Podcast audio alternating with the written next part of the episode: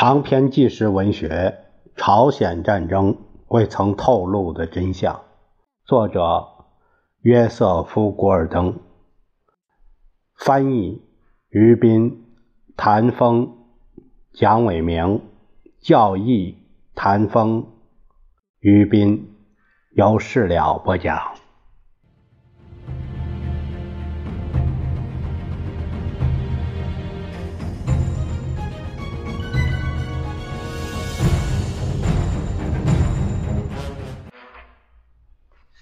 我们今天看第十章，题目是“微岛会谈”。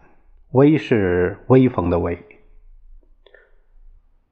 约翰·穆桥大使是一位经验丰富的外交官，他对在半夜三更接到保密电报已经习以为常。这封电报却把他难住了。电报是十月十四日晚八时三十分由国务院发来的，读起来令人莫名其妙。如被邀请启程前往，木桥又翻来覆去读了几遍，力图回想起在每天接到的来自华盛顿的大量电文中是否有提及过旅行的事。他实在想不起来有这样的事情。两个小时后，又来了一封令人奇怪的电报。这是麦克阿瑟将军由东京发来的。我奉命邀请你，如能在上午十一时抵达羽田，将十分高兴您大驾光临。这个羽田是东京郊区的一个机场，羽田机场。木桥仍然迷惑不解。他打点过夜的行装，在凌晨四时三十分，乘一架军邮飞机飞往羽田。飞机穿行在亚洲的夜幕中，木桥仍在揣摩他下一次睡觉时会在什么地方。他在羽田机场找到了麦克阿瑟的座机——盟军最高司令号。然后与该机驾驶员斯托里上校闲聊了四十五分钟。他没提供任何线索表明上哪去，或是干什么去。这时，麦克阿瑟上了飞机。盟军最高司令号于十一时起飞。木桥想：好吧，如果他打算守口如瓶，自己也可以照此办理。他在自己的座位上坐好，打定主意，不向麦克阿瑟或他任何人提问题。起飞大约十五分钟以后，麦克阿瑟将军坐到我身边，并且明显的表示不满，因为前线和频繁的军事行动使他忙得不可开交，但他却因政治原因而应召前往。木桥后来回忆，他这么说的：“这是我第一次得知马卡瑟将军和杜鲁门总统要在维克岛维克岛晤面。呃，马卡瑟怒不可遏。随着杜鲁门与麦克阿瑟再度相敬如宾。”尽管这种转变是渐渐实现的，初秋时节，杜鲁门认为亲自会见他的战地指挥官的时机已到。杜鲁门在回忆录中写道：“我想会见麦克阿瑟将军的主要原因很简单，我们始终没有过任何的个人接触，而我认为他应该认识他的统帅，我也应该认识在远东战区的高级指挥官。”杜鲁门对麦克阿瑟在日本任职期间不愿意接受回美国的多次邀请而感到遗憾，仅仅是为了回来熟悉一下国内的情况。麦克阿瑟也应该回国。六月以来的多次事件表明，麦克阿瑟全神贯注于东方，而且在某种程度上对美国失去了感觉。尽管埃弗里尔·哈利曼。和其他人在他的亲自走访中都努力解释美国的政策，但我感到我们收效甚微。我想，如果我能直接和他谈谈，他的观点也许能有所改变。这便是对总统决定飞越半个地球与麦克阿瑟仅仅会面几个小时所做的正式解释。我想，如果平心而论，总统顾问查尔斯·墨菲多年后，他承认说：“无论如何，我们这些白宫官员都感到这是一次很好的公共关系行动。”白宫在一九五零年秋的确需要一次政治宣传，因为在当时正进行的国会选举中，共和党人在朝鲜战争问题上大做文章。八月。参议院对外关系委员会的四位共和党成员指责杜鲁门在波茨坦会议上出卖了蒋介石。国民党政府的垮台直接导致了朝鲜战争的爆发，甚至像参议员阿瑟·范登堡这样的共和党中的温和派也对这种说法表示基本上赞同。有人辩解说，杜鲁门政府。派兵到了地球的另一面，因而是采取了风险很大的反攻立场。共和党人对此也不能接受。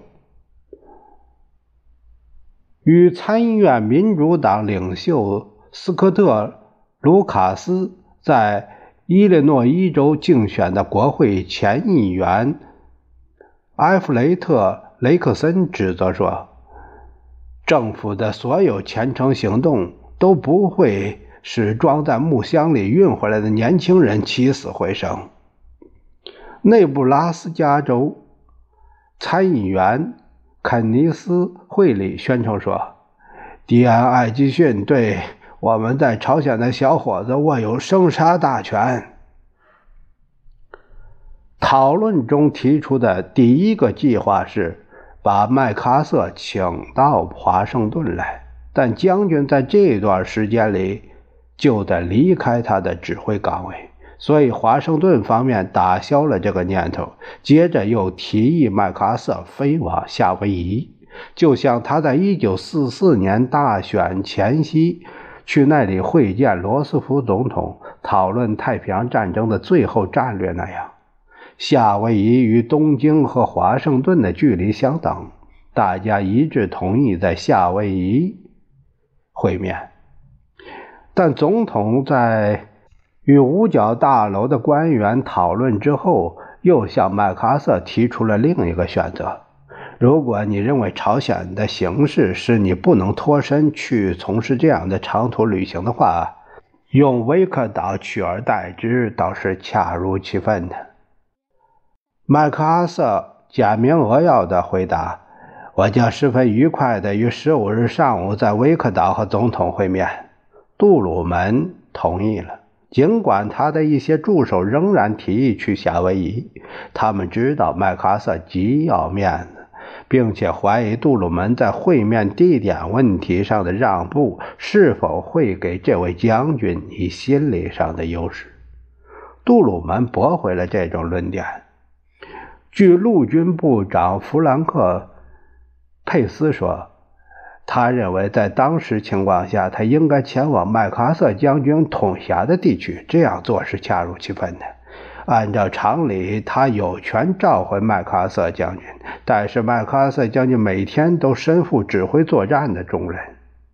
这样，在这次雾面，杜鲁门要飞行四千七百英里。麦克阿瑟要飞行一千九百英里。白宫事先没有把这次会见的议程发给东京，这使麦克阿瑟迷惑不解。据考特尼·惠特尼将军说，麦克阿瑟想知道美国是否在计划采取一项外交或者军事行动。这一行动如此重要，以致总统认为他必须不辞劳苦长途跋涉。杜鲁门能够对麦克阿瑟的观点了如指掌，想要做任何进一步澄清也很容易。惠特尼坚持说，麦克阿瑟拒绝接受这样的联想。但是，正如麦克阿瑟在盟军最高司令号上与木桥谈话所表明，此说并不符合实际。也就是这次雾面是为了在选民的心中把政府与刚刚取得仁川大捷进一步联系起来。他不会赞成对总统的最为轻微的批评。呃，然而麦克阿瑟却找到机会对驻东京大使馆的威廉·希伯尔德说：“这是一次政治公款旅游。”而且拒绝让他随同前往，还劝他应该避免与这次会见有牵连。麦克阿瑟确有理由把注意力集中在战场上。第十军正准备入侵元山，这个入侵是双引号的，向三八线以北的仓促进军仍在进行。美国和韩国部队竞相推进，每天都在接近鸭绿江附近的险恶地形。由于决定对第十军和第八集团军实施分别指挥，因此对前者的控制来自东京。麦克阿瑟于胜利在望时显然不愿意离开战场，哪怕是暂时的。这次会见的计划细节也使麦克阿瑟十分不满。一封关于安排的电报强调说，对会见的任何公开报道都应该由白宫新闻秘书查尔斯·罗斯掌握。采访白宫的记者团要与总统同行。麦克阿瑟通过他的下属提出要求，也应该应邀采访他司令部的记者们一同前往。其中一些记者长期采访这位将军，他们实际上认为自己是麦克阿瑟家族的正式成员。如果有他们跟随左右，麦克阿瑟就能确保其中一些报道不会出自他认为是敌对的华盛顿记者团。当他的要求被立即和无理的驳回时，他感到吃惊，也十分气愤。此时此刻。他已认识到哈里·杜鲁门此行的政治目的。那这就好像我们，呃，这个传说中的蓝精灵那个报道小队是一个意思，有自己的这个喉舌。接下来的题目是杜鲁门的担忧。尽管杜鲁门当时坚持自己的策略。但他后来向艾吉逊承认说，他在准备威克岛之行时内心颇为不安，他意识到事情有可能搞糟，并且看到了某种说不清的陷阱的危险。艾吉逊请求不参加会见。我说过，我对自己的职责有自知之明，即与世界强权打交道。尽管麦克阿瑟似乎也常常像一个强权者，但我认为不应予以认可。艾吉逊是这样说的。国务卿认为这次雾面策划有欠妥当，私下会谈是一种对国家元首们很是要命的东西。此时此刻，麦克阿瑟实际上就是一国之首，他是日本和朝鲜的天皇老子。这简直就是谋杀，就是对一条狗也不能这样。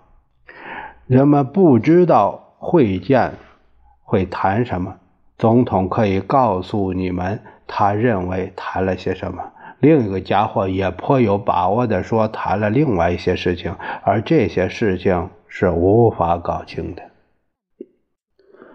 马歇尔将军也不愿意参加会见。由于麦克阿瑟离开了远东战区司令部，五角大楼应留有某位决策人物，以应付军事上的紧急情况。据陆军部长弗兰克·佩斯说，另一个原因是马歇尔将军对麦克阿瑟将军很不感兴趣，而麦克阿瑟也这样看待马歇尔。由于飞往太平洋中部涉及时差问题，杜鲁门便分几步飞往维克岛。他在他的家乡密苏里州独立城停下过夜，然后飞往夏威夷。按照总统的要求，海军在那里为他安排了轻松的活动。他当天晚上离开夏威夷，进行飞往威克岛的最后两千三百英里的航程。这时，他的随员和新闻界人士已增至满满三架飞机。记者名单上有三十八人。《时代周刊》的记者 Robert 谢罗德把总统和麦克阿瑟比作是不同国家的最高统治者，前呼后拥、派头十足地前往一块中立地区进行会谈并察言观色。与此同时，麦克阿瑟却十分生气，在。起自东京的八小时飞行中，他焦虑不安地在盟军最高司令号的过道中踱来踱去。他认为整个飞行极为令人厌恶，并琢磨怎样对付杜鲁门那易于暴怒的脾气和偏见。由于有三小时的时差，他差不多是在当时时间午夜降落在维克道，而东京时间是九时。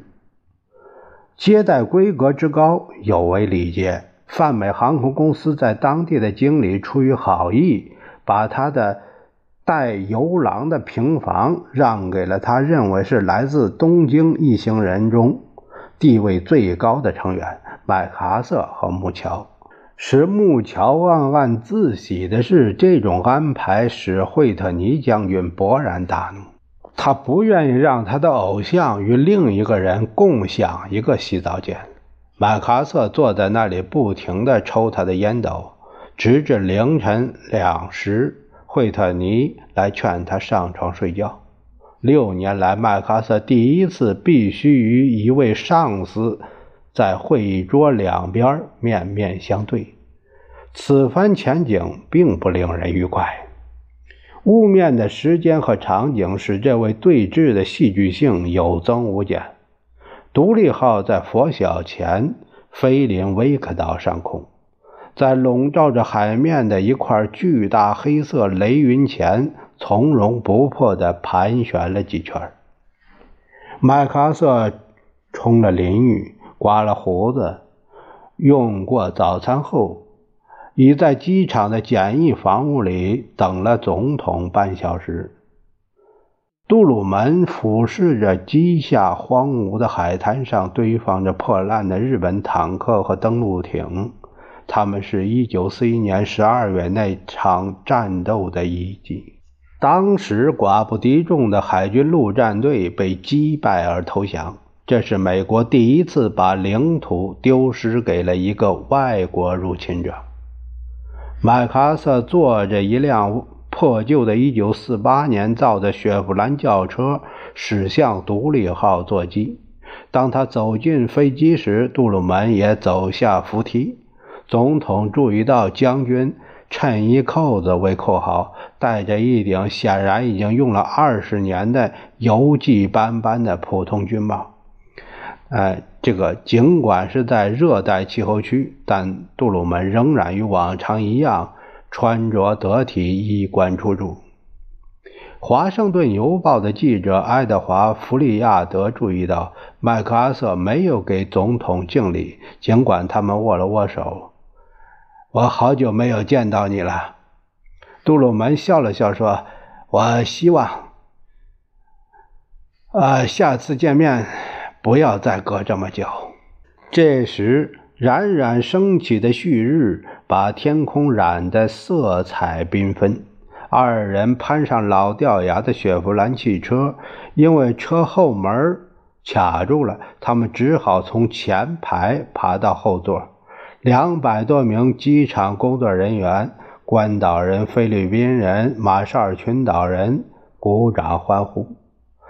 在一辆载有四名士兵的吉普车的引导下，他们驱车前往跑道尽头的一座小活动房屋，在那里待了一个小时。没有其他人参加会面。紧追不舍的记者们记录下来的仅仅是将军坐在一张藤椅上，总统坐在一张柳条椅上的场面。麦克阿瑟在他的回忆录中对这一幕只字未提。他后来对惠特尼说：“那次会面是一次相对来说不很重要的谈话。”他对惠特尼说：“当他对……”他给全国海外战争退伍军人宿营大会的声明中关于台湾问题的误解表示遗憾时，杜鲁门把话岔开说：“呃，别再想那些事儿了。”杜鲁门对这件事的记述也是寥寥数笔。根据杜鲁门应国务院的要求，在第二年四月所写的一份备忘录中记载。麦克阿瑟向总统保证说：“朝鲜战争已获胜利，日本准备签署合约，中国共产党不会进攻。”我们泛泛地讨论了台湾。将军提起了他向全国海外战争退伍军人宿营大会发表的声明。将军说：“他对给政府造成的任何为难感到抱歉。他当时，呃，不是在搞政治。”一九四八年，政客们让他当了一次傻瓜，这是他的原话。这种事再也不会发生了。他向总统保证说，他毫无政治野心。他再次说，中国共产党不会参战，我们已经赢得了战争。我们将在一九四五年一月调一个师去欧洲。那这个下面有一个标注，说的是，嗯。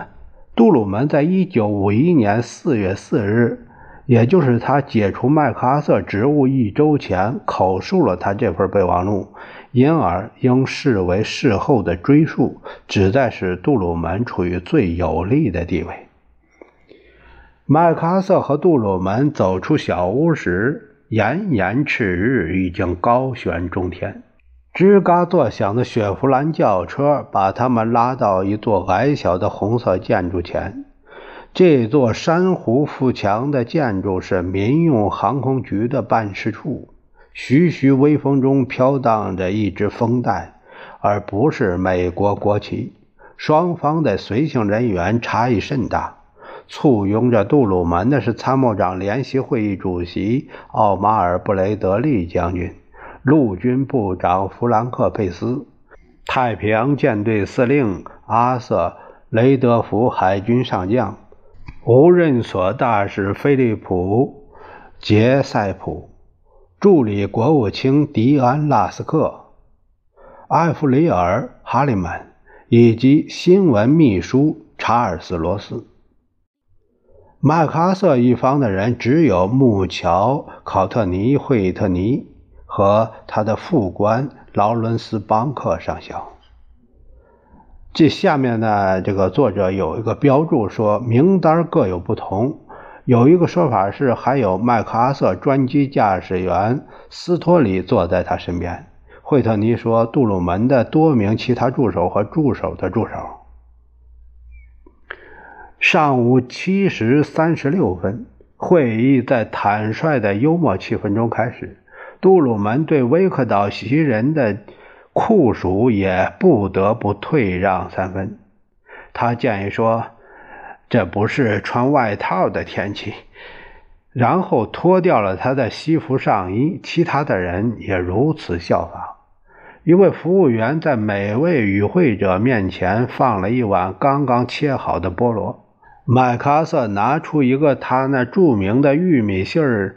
烟斗，然后问道：“您不介意我抽烟吧，总统先生？”“我不介意。”不抽烟的杜鲁门说：“我想我比任何活着的人都更多的受到烟气的熏染。”麦克阿瑟的助手邦克上校把纸和铅笔放到桌上，并开始草草的记录，但查尔斯·罗斯。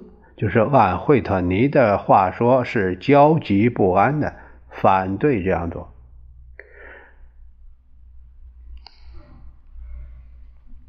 他说：“双方都不要做记录，这是惠特尼的技术，而且是值得怀疑的。”布雷德利将军第二年五月在参议院听证会上说，他和另外两位助手公开的做了记录。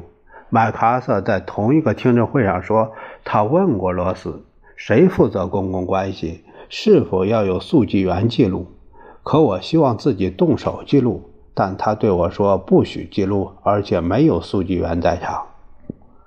在大部分与会者的视线之外。还有一个人在记录，长期给杰塞普大使当私人秘书的维尔尼斯·安德逊随同前来做一些临时速记工作。安德逊小姐是一位温文尔雅的政府女性职员，生着一对蓝色的大眼睛和橄榄色的皮肤。他跟随着杰塞普辗转奔走于世界各国的京城督府，他身手不凡。不管何时何地，他能在一架手提打字机上匆匆打出外交信函和公报，并且可以在难以执笔写字的颠簸飞行中记下口述。要人显贵可以使维尔尼斯·安德逊印象极深。但并不能使他感到敬畏。他参加过外长们的会议、北大西洋公约组织会议、欧洲和亚洲的最高级会议。由于杰塞普在国务院中担任消防队员的差事，他也总是整装待发。他到威克岛没有特定的任务，但经验告诉他不要远离事件发生地。所以他自然而然地跟着人群走进这所煤渣空心砖砌成的小屋，在主会议桌旁一个接待室坐了下来。强劲有力的风从大会议室吹进安德逊小姐的小屋，使两屋之间的百叶板门微微的开启。他听见了人们说话的内容，便自动地开始速记。他知道。他很有可能被指派去协助杰塞普准备一份正式报告。我当时手边居然连一本正式的笔记本都没有，幸好还有一叠横格纸，我就马上记录下来。人们后来在回忆录中对是否知道安德逊小姐在场一事有不同的记述。查尔斯·墨菲和迪安·拉斯克对此表示惊讶。墨菲说。我们都不知道他在记录。惠特尼在回忆录中说，那位速记员藏在门后，能够记下他仅仅透过门缝可以听见和通过钥匙孔可以看见的内容。他认为安德逊的记录残缺不全，令人悲叹。木桥大使不这么认为。他的在场似乎不是什么秘密，因为门是敞开着的，至少在会议桌一面就坐的所有人一直都可以看见他。木桥大概是指杜鲁门坐的那一边，因为麦克阿瑟的随行人员异口同声地说他们没有看见他。木桥还记起惠特尼开会时在屋里踱来踱去，并且很有把握地认为惠特尼能够发现安德逊小姐。但是这些细节却在第二年春天引起了严重的争执。那下面有一个解释啊，一个作者有个标注，他说这段描呃叙述是来自一九五一年五月参谋长联席会议提交给参院两个委员会的记录。正如第二十章所详述的，提交的记录由。维尔尼斯·安德逊的部分速记稿和来自华盛顿的参会者所做的记录的组成。记录副本已经在会议结束后一周内提交给麦克阿瑟总部。据参谋长联席会议主席奥马尔·布雷德利将军说，从麦克阿瑟或其他的助手那里没有收到任何表明不赞成会议记录的意见。本段的直接呃引文是来自参谋长联席会议那个文件。那因为时间的关系吧，我们这一节呢先读到这里，那么下一节再继续下面的内容。